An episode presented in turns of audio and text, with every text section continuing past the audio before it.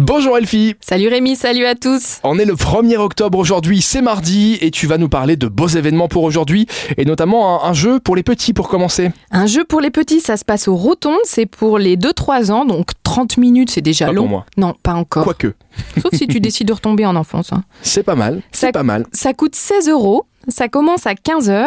Sur scène, il y a des figures géométriques suspendues comme les éléments d'un mobile. Et on invite l'enfant à faire un jeu de découverte avec son papa, ses accompagnateurs, afin de donner vie à un happening où tout le monde peut venir et ça se passe au Rotonde. On poursuit avec un vernissage.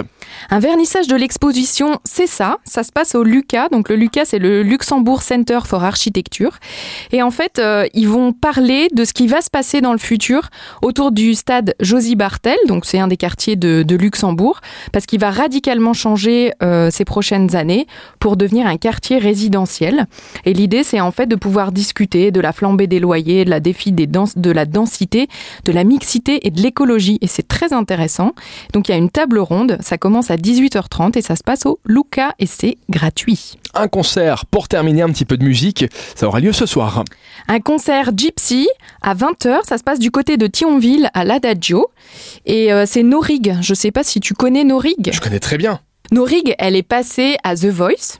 Et en fait, elle fait de la musique cigane. Elle a déjà eu un premier album et elle vient chanter avec euh, son accent poétique et vagabond entre ballade et rock, C'est la Kenji Girac au féminin. peut-être. À voir ce soir donc.